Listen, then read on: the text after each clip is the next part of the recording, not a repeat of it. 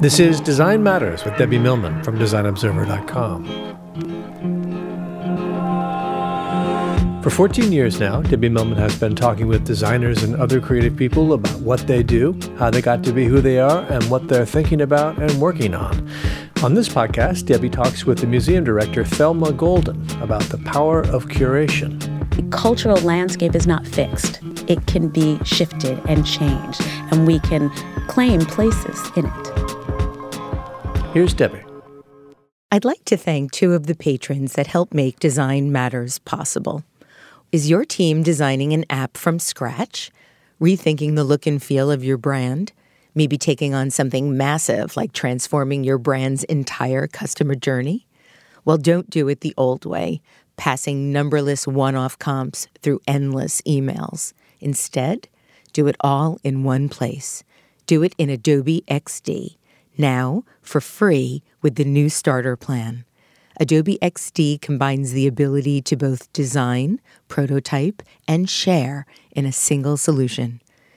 Its combination of creativity and productivity lets your teams eliminate bottlenecks and simplify workflows.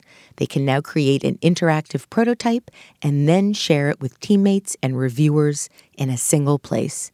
It keeps up with today's creative demands by letting your team work when and where they want across Windows, iOS, the web, and more.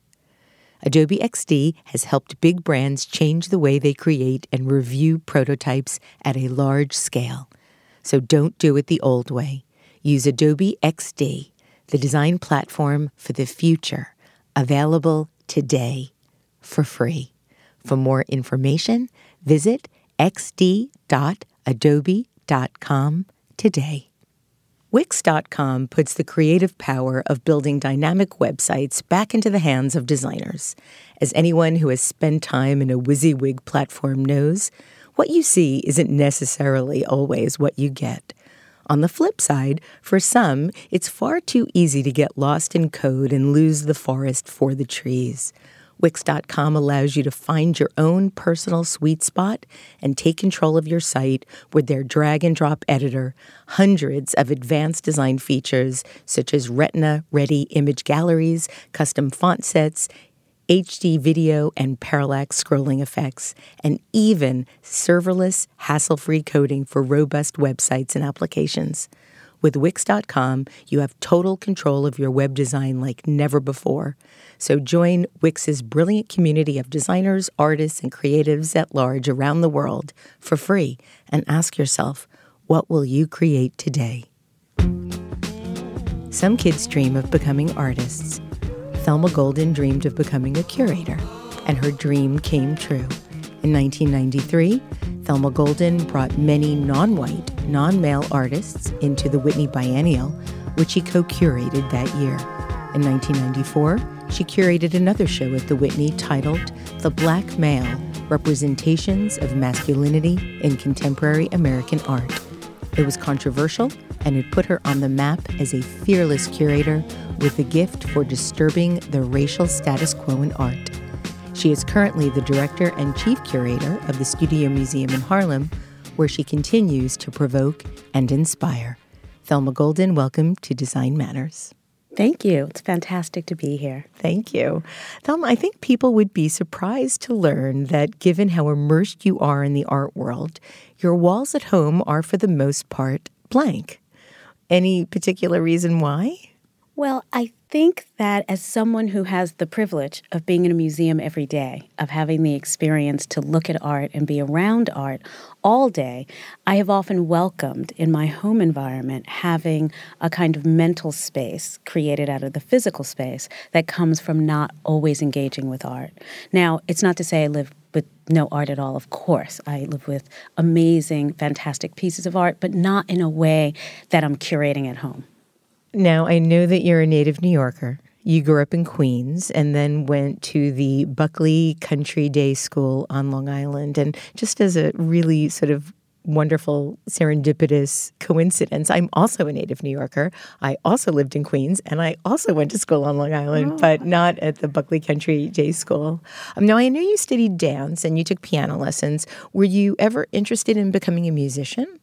No, I wasn't at all. I mean, I loved music, I loved dance, I loved the arts as a child, but I think when I look back now, what I understood I loved was the idea of self expression. Mm. But I did not necessarily, even in those days when I was taking dance lessons or music lessons, I had no aspiration towards a professional life in those fields your dad was an insurance broker and your mom worked on community and social causes. And it's been written that by the time you were 10 years old, you were reading the New York Times every single morning. What was it about the New York Times that you found so captivating at 10 years old? Well, that was really the influence of my father, who, you know, in those days in Queens, there were several newspapers that were in Queens and Long Island. Yes. So that the New York Times was the paper in many ways of Manhattan. But my father, who was a man who believed deeply in education, believed deeply in knowledge, he read, along with reading the Long Island Press and the Daily News and Newsday, read the New York Times, got it home delivered. And this was almost considered an extravagance, but he believed in it. And he would read the New York Times in the morning. He would point out articles, more often than not, point out articles as a way to talk about issues. And quite often, as I expressed my interest in the arts or in culture, he would point to particular articles and actually give them to me. So that by the time I was 10 or 11, that was happening. And by the time I got to high school, he was separating out the sections and leaving the art section for me. And I read it on the subway on my way to school. That's amazing. I was lucky if I got the comic section from Long Island Newsday. Mm-hmm. I'm wondering if you can tell us about the postcards and art shows you'd stage in your bedroom mm-hmm. as a kid. Well, Visiting museums was a great joy. And I, I, first went to museums as part of the field trips um, in my school.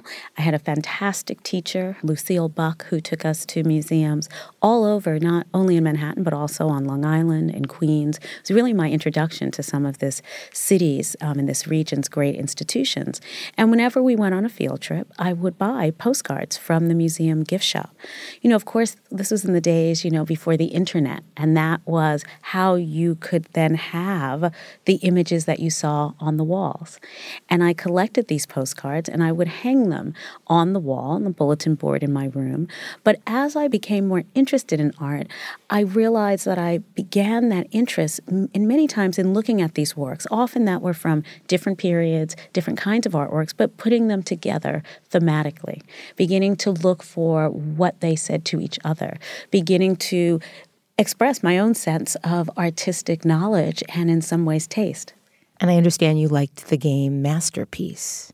You know, I didn't like the game Masterpiece, but I was so lucky that someone gave it as a gift right. to my brother and I. And my brother hated the game Masterpiece and never wanted to play it. So it meant that then the cards that were in Masterpiece, which were all great reproductions of works of art, ultimately became mine and we discarded the rest of the game but we were able i was able to have those images. And again through my life whenever i encounter one of the works of art that was featured in that game in a museum in person i still have the same charge that i did when i was 12 or 13 encountering those works in the reproduced form I understand that for your 10th anniversary at the Studio Museum, your staff gave you a copy of the now out of print board game. They scoured eBay for months, and I was thrilled to get it. I hadn't seen it in so many years. Was it what you remembered? Um, in a way, it wasn't, simply because, as I said, my brother was so uninterested in it, we never played the game. So, what I remember about it, I realized was so uh, conditioned by the fact that I immediately went to it for the content. In 1975, again, when you were 10 years old, the movie Mahogany came out, and you've stated that the movie was completely transformative for you. In what way? When I saw the movie Mahogany, I at first was, of course, enthralled by this vision of beauty and glamour. Now, of course, I went into the movie with that vision of beauty and glamour as represented by Diana Ross, but in the character Tracy Chambers, this young woman who's, you know, working in a department store but has this aspiration to be a world famous designer, is discovered by a photographer serendipitously and then is transported off to Rome to become a famous model. But with, again, a love story attached to it as she becomes involved with a politician who's literally ready to lead the people and create change in the community. Who was Billy Dee Williams, exactly, exactly, who was Billy Dee Williams. And so the combination of both this story of her finding her creative voice and the story of, you know, what it means to be in community was it. But it also was important to me because the vision of this idea of her ambition was inspiring. Yeah, that movie was also transformative for me. I think I'm just a little bit older than you, but it was something that captivated me. Just the way she was able to draw those beautiful, mm-hmm. beautiful outfits that she was designing. Mm-hmm. The way she used ink in her mm-hmm. drawings mm-hmm. was mm-hmm. mesmerizing yeah. to me. No, and it also it's what of course cemented my love of fashion. It created for me a whole sort of style goals of the highest level. And it really, in so many ways, was an incredible way where I began to understand ideas of Black beauty. Now, I believe that you began planning your career in the art world following a sixth grade art history class. Can you tell us about what happened then? Well, that art history class was the moment in which I understood that art could be studied. You know, to that point, I'd taken art classes and understood art making, was invested in the idea of self expression. But studying art history and understanding the way in which the study of art history was really a study of history, a study of culture, fascinated me. And I had an incredible teacher, Lucille Buck, who taught us art history very formally and supplemented that with those fantastic visits to museums. And I began to understand that what we saw on the walls in museums was created by someone. I didn't know the term curator at that moment. I didn't understand the actual job trajectory, but I did understand when I went into museums that somebody made that possible. And I began to think, what could it mean or what would it mean to work in a museum? My first encounters with museum professionals were museum docents. And I thought that perhaps was the job. You know, when you go to a museum and there'd be these fantastic people, mostly women, who would give tours, but do it in such a way that really brought you into the art, brought you into the moment. But as I moved through elementary school into high school, I had the opportunity to intern at the Metropolitan Museum, and that's when I fully understood all of the different jobs that were existing in a museum and really decided then that I want that's what I wanted to do. I know that you were also captivated by the museum guards, and you've said this about the experience. I was deeply nurtured by museum guards who were incredibly gratified to see me, a young black woman, in those museums. Many of those men have passed on now, but early in my career, they all still worked in museums and saw me become a curator. I was invisible in the museums to the patrons, but the guards would come around the corners. Thelma, I understand that that's how you discovered Jacob Lawrence's migration series. Is that correct? Yes, it was through a guard at the Museum of Modern Art, um, a guard who'd been there by then already 20 years. When he retired from the Museum of Modern Art, he'd been there for 40 years, wow. but was someone who saw me often there, but then took it upon himself to point out the works of art very significantly by African American artists, and very particularly made me understand the genius of Jacob Lawrence and the masterwork that that series is. And that really began my understanding of art history, right? And how art history is written through these various artists' voices. You mentioned getting a job as a high school intern at the Met. How does one go about getting an internship as a high school student at the Met? The Metropolitan Museum, like so many of our great cultural institutions, including the Studio Museum, has a fantastic high school program. It's a program that combines art education and instruction. So I was in that program for a year, taught by amazing artists, Rika Burnham and Randy Williams.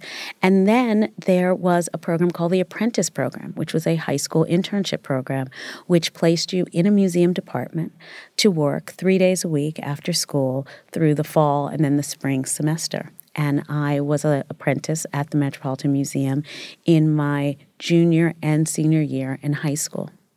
It was during your internship that you said that you found your purpose and realized that your life's work would be curating. And you declared, I began to understand that all of these works on the walls were actually created by people who had this deep expertise in a particular kind of artwork, a particular period. And that to me became fascinating as an idea that that was a job, that that was a job I could do.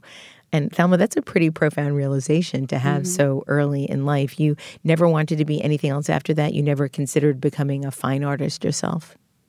Well, I don't know if it was a profound revelation as much as I just thought I could speak it into existence. Wow. I just thought I knew this is what I wanted to do. When I was a high school intern at the Metropolitan Museum, I would be there in these afternoons after school walking through sometimes on Monday those galleries when no one was in the galleries in the presence of incredible centuries of art, the evidence of, you know, man's highest aspiration through artistic practice. And I just knew that this is what I wanted to do. But actually, the apprentice program also showed me curators at work, the real work, the research, the intellectual work, the labor that goes into making exhibition, making meaning for visitors in and around art. And I respected that. And I knew at that point I did not have that skill. But I pledged to myself in my aspiration then towards college and beyond that that's what I wanted to do. And I understand that you made a conscious choice not to be an art historian. In retrospect, it seems conscious, but perhaps more accurately, I knew I wanted to be a curator and I wanted to work in museums. And because I went to college, majored in art history and African American studies, graduated from college, and began working immediately in museums, the fact that I was actually doing the work already made me know that the detour potentially in those early years of my career towards graduate school would not necessarily be as satisfying. I didn't know necessarily that that was the right decision to make. I have deep respect for the Academy and sort of understand how art historical training could have put me on a different, equally fantastic path. But it was so clear once I got into the work itself, I was in a museum and working in and around art and artists, that that's what I wanted to be. You attended Smith College and received your BA in Art History and African American Studies, as you mentioned. And while you were there, you interned at the campus museum and worked on a show about the school's alumnus, Dorothy Canning Miller, mm-hmm. the first professional curator at MoMA. She had been appointed in 1947 during a time when very, very few women had roles like that in formal institutions. Did the work of Dorothy influence you at all? Completely working on that exhibition was transformative because it gave me an example of a kind of curator I wanted to be. You know, in her role at the Museum of Modern Art, she did a series of pioneering exhibitions that are now referred to as a group called the Americans, but at the time they were named by the number 13 Americans, 12 Americans. But when you look over the course of those exhibitions and at the middle of the century, they really documented the massive shift in art and art making at that time and often were the first exhibitions of some of the most significant artists who were working in that day. And I understood that as a very particular role the curator who defines a moment, who is in the present, looking at artwork and creating for artists and audience the opportunity to understand the moment. I also was inspired by Dorothy Miller because she was a pioneer. She stepped into a field that had been dominated by men and created a role for herself that was so significant and really opened up so much space that it felt to me like there could be a way that in her career I could find the keys to what I wanted to do. People know you now as the Studio Museum in Harlem's director and chief curator. What they might not know is that you started there as an intern. That's incredible as well. Mm-hmm. At the time of its founding in 1968, mm-hmm. the Studio Museum was built to celebrate artists who were being excluded from the white dominated art world. And of your internship, you said this Interning at the Studio Museum gave me a sense of my place in museums. How did you first find your way to the Studio Museum? I found the Studio Museum because, in many ways, it's an institution I always knew. My father was born and raised in Harlem.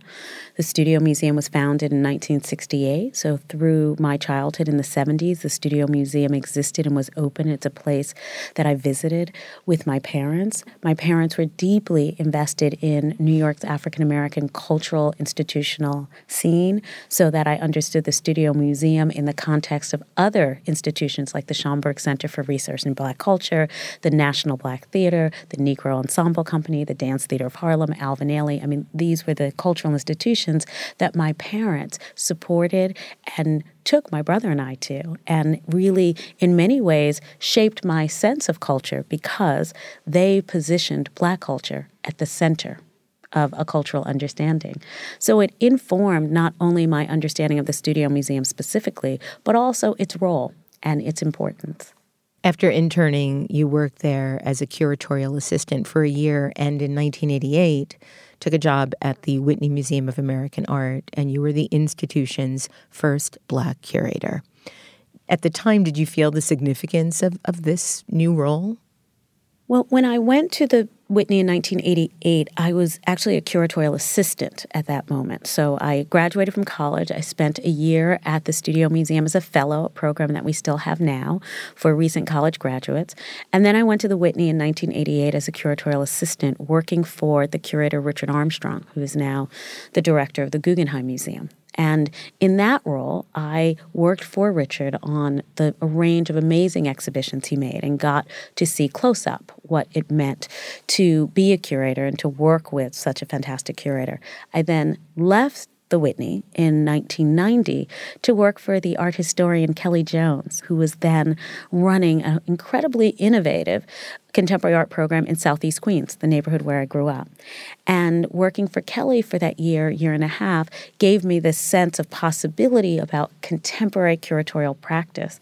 It was right at the time a job opened up at the Whitney for a director of the Whitney's branch at Philip Morris. And so that job coming back to the Whitney in 91 became then my first curatorial role. And in that job, I was, yes, the first African American curator at the Whitney Museum. I understand that you used to be mistaken for your own assistant. Often. And while people will be furious hearing this, you've said it was actually liberating. And I was wondering if you can talk about how that could be liberating you know, it's something that perhaps could not happen now, though I have to say it has happened now. But in this world we live in now where we have so much more visual information as a reference point, perhaps it wouldn't happen in the way it did in those days, pre internet, when people would speak to me on the phone for weeks ahead of an appointment, and then I would show up and their sense of who they spoke to on the telephone, who would have been this curator at the Whitney and who I was when I showed up, could not be the same person. And what I found was liberating about that is that being so profoundly underestimated gave me a sense of what my own possibility was. I never took that as an insult, but yet I understood that I was always disproving people's sense of limitation. So the idea in that moment that there were certain people who couldn't imagine that a black woman, a young woman, could be a curator at the Whitney, then when confronted with me as that, and they had to reshuffle their mind to kind of make sense of that, it allowed me a sense to show them what that possibility was and to stand very much in the sense of, of who I was. But also it was liberating because it allowed me to always understand very deeply the responsibility I had in the position then and continue to occupy. As you said when discussing your early curatorial approach mm-hmm. in a mm-hmm. TED talk, I was interested in the idea of why and how I could create a new story, a new narrative in art history, and a new narrative in the world. And to do this, I knew that I had to see the way in which artists work understand the artist's studio as a laboratory, imagine then reinventing the museum as a think tank and looking at the exhibition as the ultimate white paper, asking questions, providing the space to look and to think about answers. Thelma, do you still retain this philosophy to this day? Is this something that is still very much the way in which you approach your work? It is completely. I would say that the only way in which it shifted is that at that time I was speaking of that in relation to curatorial practice and exhibitions. And now, after 12 years as a museum director, I feel the exact same way about museums. Right? So, not just exhibitions, but the idea that the institution has to be thought through and rethought and reinvented and reengaged consistently in order to be relevant and important and significant. You went on to stay at the Whitney for 10 years, curating mm-hmm. a brilliant array of shows, such as the one that really put you on the map in an intense way black male representations mm-hmm. of masculinity in American art in 1994. And when it launched, black male really blew up. Uh, the show provoked anger from opposite camps, conservative critics who charged you with abandoning taste in favor of radicalized politics, and African Americans who wanted more uplifting images of black men. And you said this about the experience. What I learned from Black Male is the important space that museums can create for a dialogue with and through art about the issues in our world.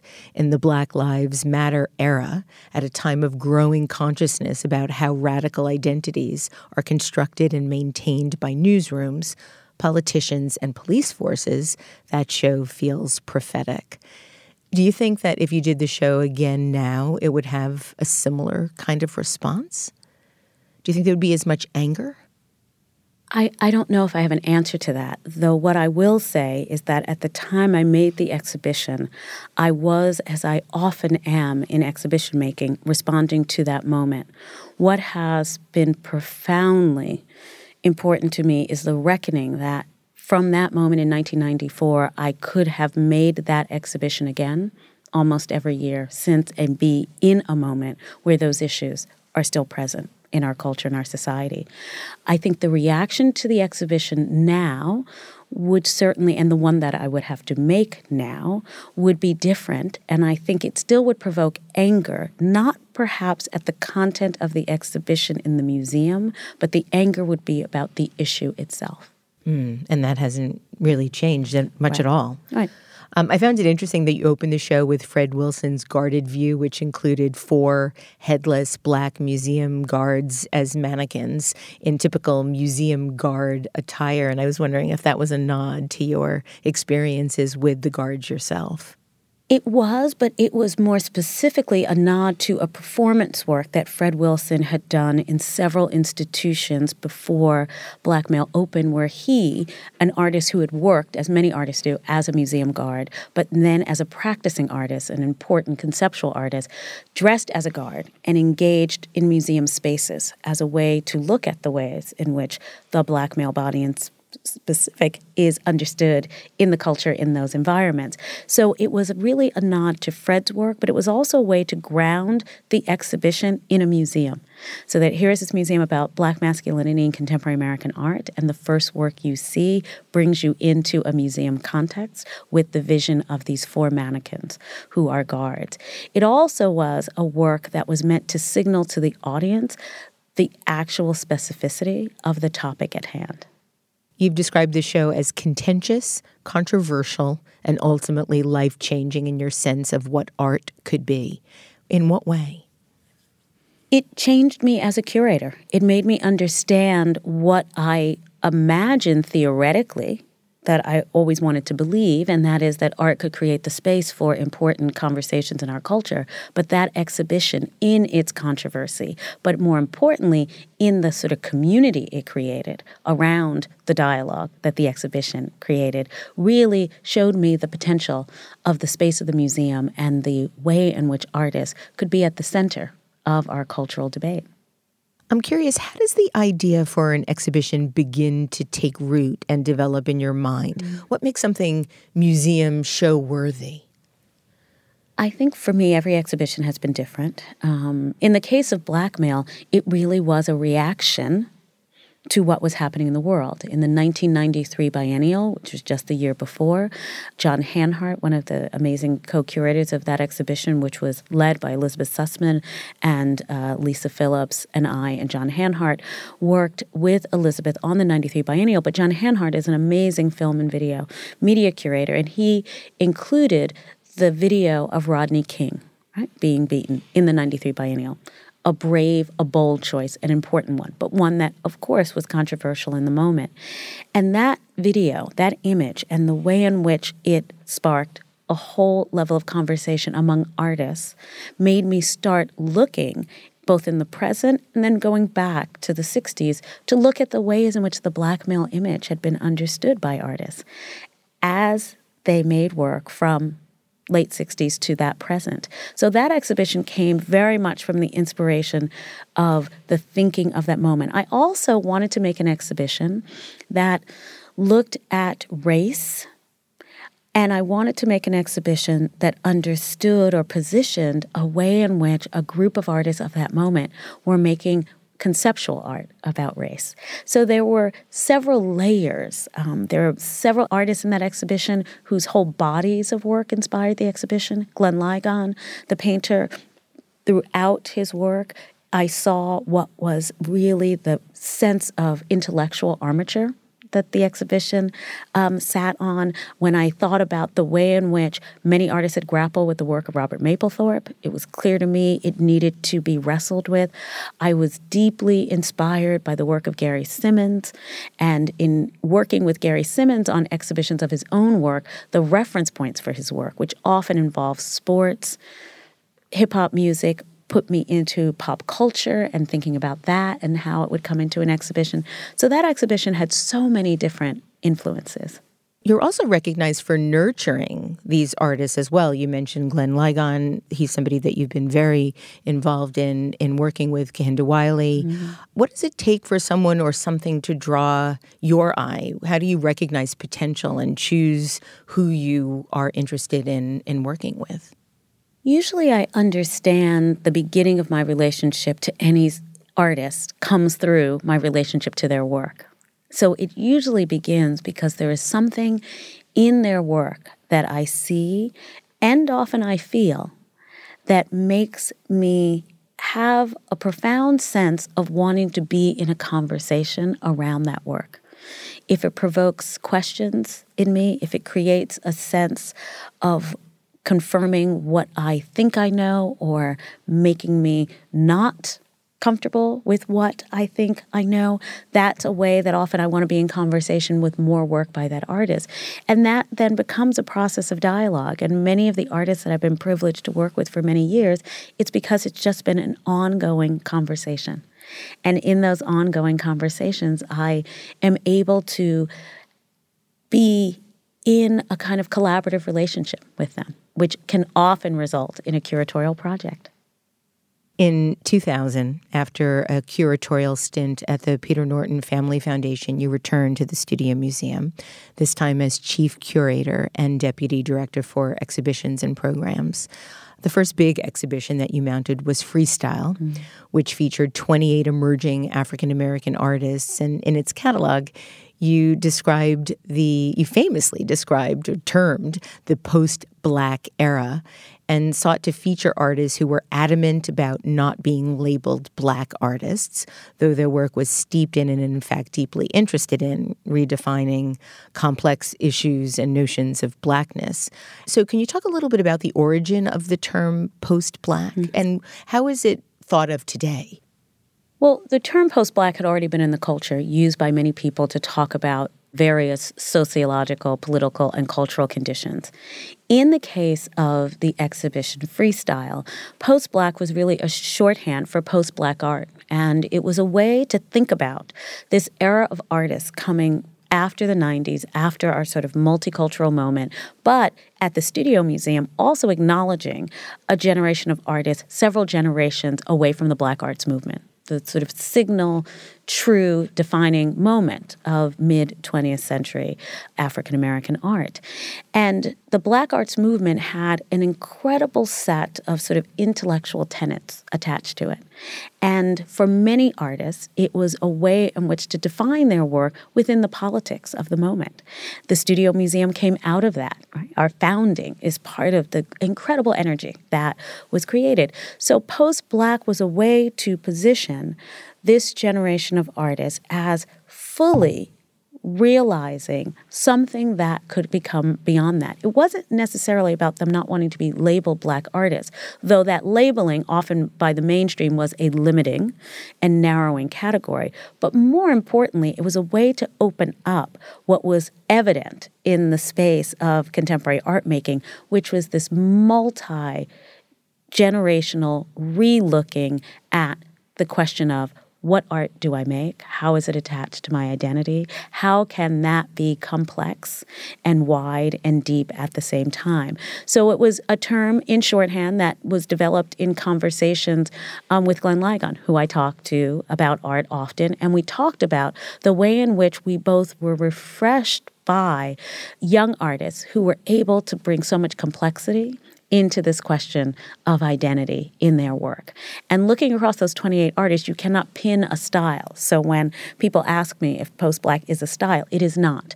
It really was an attitude. It's an attitude that allowed these artists to dig deep and to claim so many ways of working in the name of their own individual art practice. You said this about the show. In the 80s and 90s, curators were in a mode of discovery and exploration. But then that became, thank goodness, the norm, and many black artists moved to the forefront of our consciousness in ways that didn't have to be explained through a Black History Month label. There was no longer any need to have all those paragraphs before you got to the work on why you were showing the work and what this means and da da da pluralism. We are the world, hold hands, kumbaya. And you went on to declare that the artists in freestyle are the beneficiaries of the 90s artist breakthrough. And I, I think, Thelma, that in many ways, this show not only rethought African American art, but all American art in a way that has never been the same. I think my goal was to create a sense of possibility. The truth is, that exhibition was also a very personal one for me because I had had this incredible opportunity in the 90s to work with a generation of artists who were truly, truly groundbreaking. And when I looked over that decade, and by the time I got to the Studio Museum and that group of artists, artists like Lorna Simpson, Carrie Mae Weems, Glenn Ligon, Gary Simmons, Fred Wilson, you know, were all at mid career. I also wanted to go back and begin to engage with emerging artists again, but I knew I could not engage with them by taking the lens that I had in the 90s and placing it on the work that was happening. I wanted to start from scratch and had to allow these artists to tell me who they were and what they were making work about. So the exhibition also was about that to create this sense of possibility of thinking of what the present was so that we, the Studio Museum, could move forward. You became the head of the museum mm-hmm.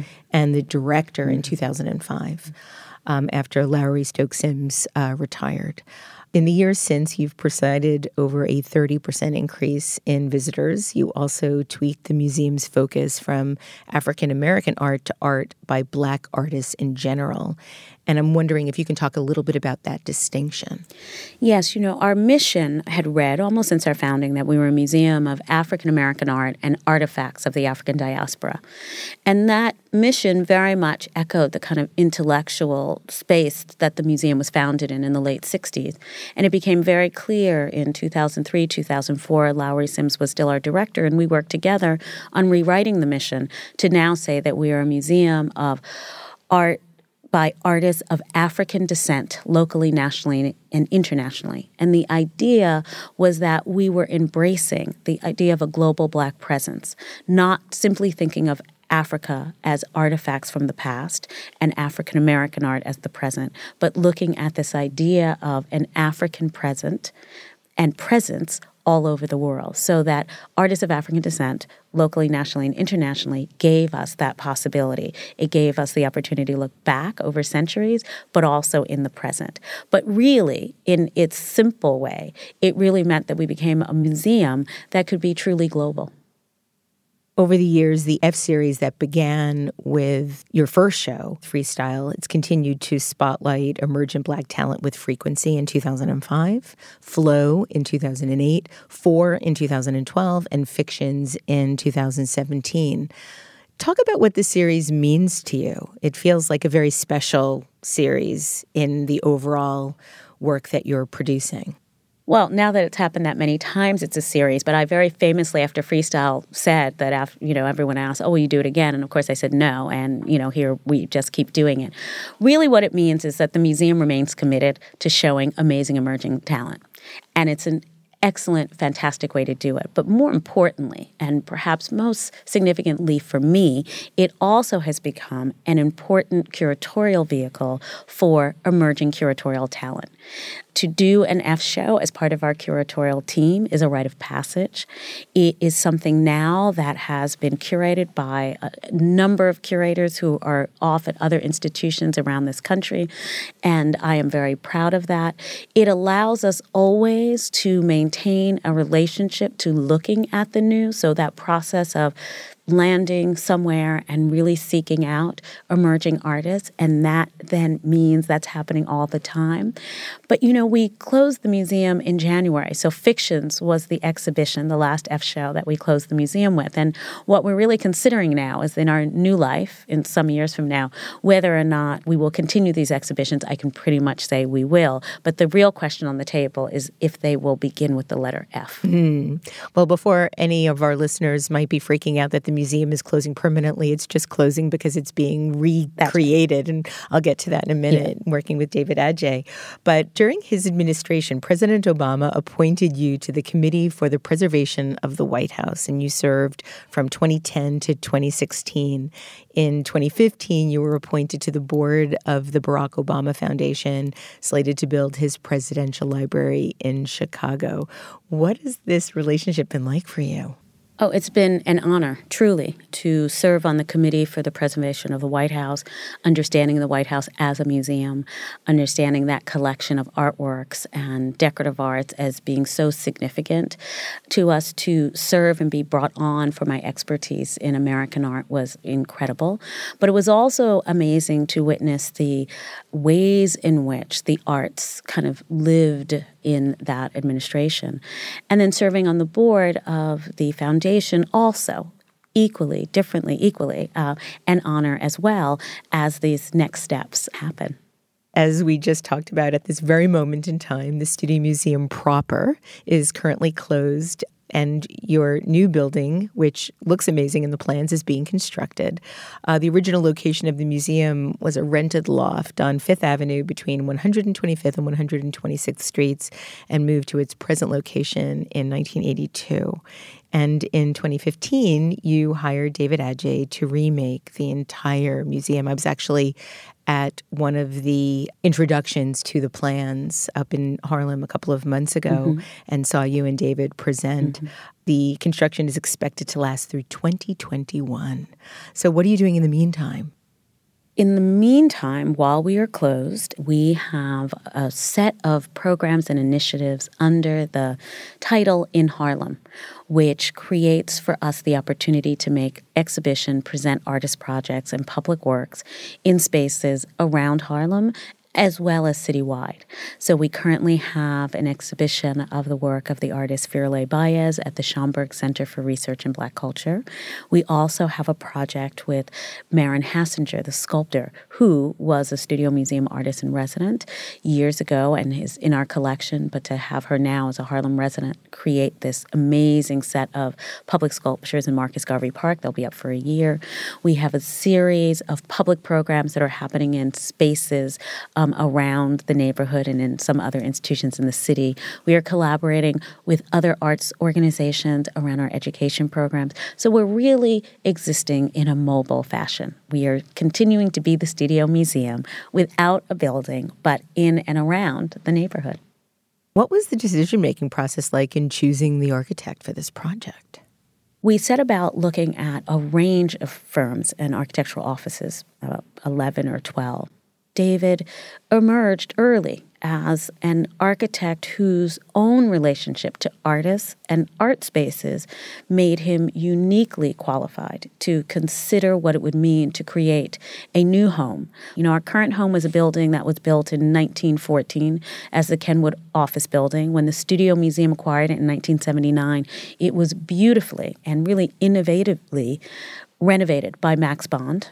And, you know, that history, Max is such a pioneering architect and what he created that then really was the catalyst for so much else that happened on 125th Street was very inspiring to David. And so now, in thinking about what we could do, it has some of the same values that went into the original renovation of this building in the rebuilding. Now, I understand that the museum building itself was once a former bank. Yes. And I believe that your father bank there. Yes. When yes. you were growing up in Harlem. Yes. Yes. So the Kenwood office building was built as a bank. So the design is that it was a bank at the first and mezzanine level, and then there were offices above law offices, bail bondsmen. When you look in the city record, you see all sorts of businesses that were there. My father's insurance office was on the corner of that block, and he banked in the building, but also knew many of the businesses that were in the upper floors. So that building held a lot of Harlem history for many people. And of course, when it became became vacant, as so many other buildings in Harlem did, there wasn't a clarity about the sense of what its use could be. And that's what was so beautiful for many people about the Studio Museum moving into that building after it had been vacant for some time and opening it up as a museum. You've said this about the planned redesign. What we hope is that it is not only a home for us as a 50 year old museum doing this work, but an example of this possibility of a kind of radical reimagining of the institutional space generally that allows for more people, groups, communities, media to have homes, to have spaces, and to be able to live in them with authority and sustainability. How do you imagine a new building being able to do that? I think its actuality in itself does that. You know, we are an incredible story. When the Studio Museum was founded in 1968 by this incredibly brilliant group of people, it was in this very modest rented loft. You know, and when people think about museums, they often think of the great castles and temples of culture that are often created out of a fortune or a great collection. And the Studio Museum was formed out of not those kinds of resources, but an incredible amount of cultural capital. Yeah, it doesn't feel like a top down museum. It feels no. like a, a right. bottom up in a lot of ways. Right. And it was about autonomy. It was a group of people saying if other museums are not going to show black artists, if they are not going to respect this work, if they are not going to honor this legacy, we will create our own. And in doing so, and our growth of these 50 years to get to what this new building can be, I think will be an example to so many others that this is possible, that the cultural landscape is not fixed. It can be shifted and changed, and we can claim places in it. I have a, a, somewhat lengthy quote I want to read that you've said about the museum's sustainability. I'll try to read it rather fast. You say we were founded in a moment in the 60s when lots of organizations and institutions in the visual arts and performing arts were created to present the work of various communities. Cultural specificity had a real impact and import in that moment. The demise of many of those institutions had less to do with the validity of what they were presenting or showing and more to do with what we know are the shifts within the cultural sector about what it means to be an institution and the stability that that takes. What I think we understand now as a country at the brink of being majority people of color is that cultural specificity isn't simply about the specific. It is about the culture at large. At one level, we see ourselves, the Studio Museum, very much as a product of the moment we were founded, very much a part of that late 60s moment, the culture moment of that, of alternative museums, but also the political moment, the movement of resistance. So, Thelma, how is our current moment in time now being considered by the museum, and how is that work being informed by the political mood of the U.S.? Feels more important than ever. It does. And I feel as if we didn't need a reason to think about why the Studio Museum was important. We've always known that, right? We've we've held a lot of sense of ourself as an institution. But now it feels more important and deeply significant to create institutions that are speaking to an America that is represented by democracy and diversity and believes in equity. And as an institution, we came out of a moment where that was our founding, and I think we reinvest continually in what it means to do that work. So I have two more things that I want to ask you about. The first is your personal style. Mm-hmm. Vogue magazine described your style as a joyful mix of prints colors and 1970s flair that seamlessly mesh with her interplay on proportion and shape. And you've said that the thing you have most akin to a uniform is a dress, noting I have the best thing ever, which is I have a husband who's the most amazing and brilliant fashion designer. Everything he does comes out of a deep well of inspiration and innovation, the way he thinks about color, pattern, all of it. So, Thelma, what is it like being married to a fashion designer? You lucky woman. um, it it's fantastic. I am grateful all the time.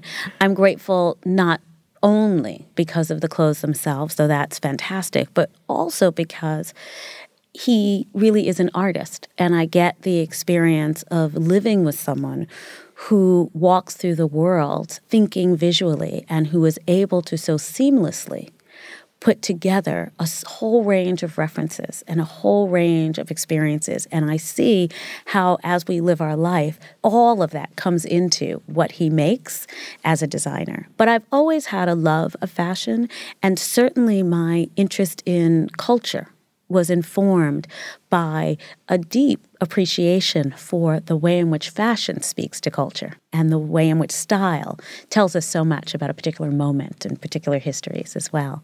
How much cross pollination do you have in working together? Do you ever collaborate?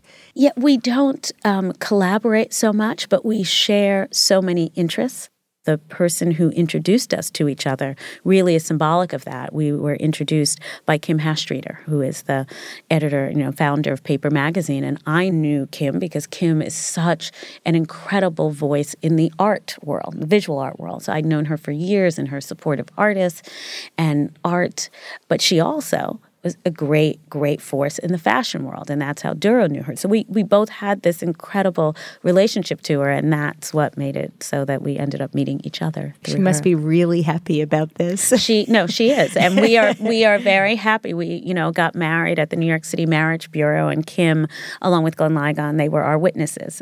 Thelma, my last question for you is about a quote I came across in my research. In the Brooklyn Rail, you stated, curatorial practice is intellectual work weaponized? And I'm wondering if you can elaborate. I think what I meant when I said that has something to do with my understanding of myself as a curator as opposed to an art historian. So that is, in thinking about art and artworks and artists, that the act of thinking about them, writing about them, important, significant, necessary, but putting them into public space, taking those ideas and making exhibition as narrative in a public space and engaging with audiences, wide audiences, really then allows for something that I think is profoundly powerful.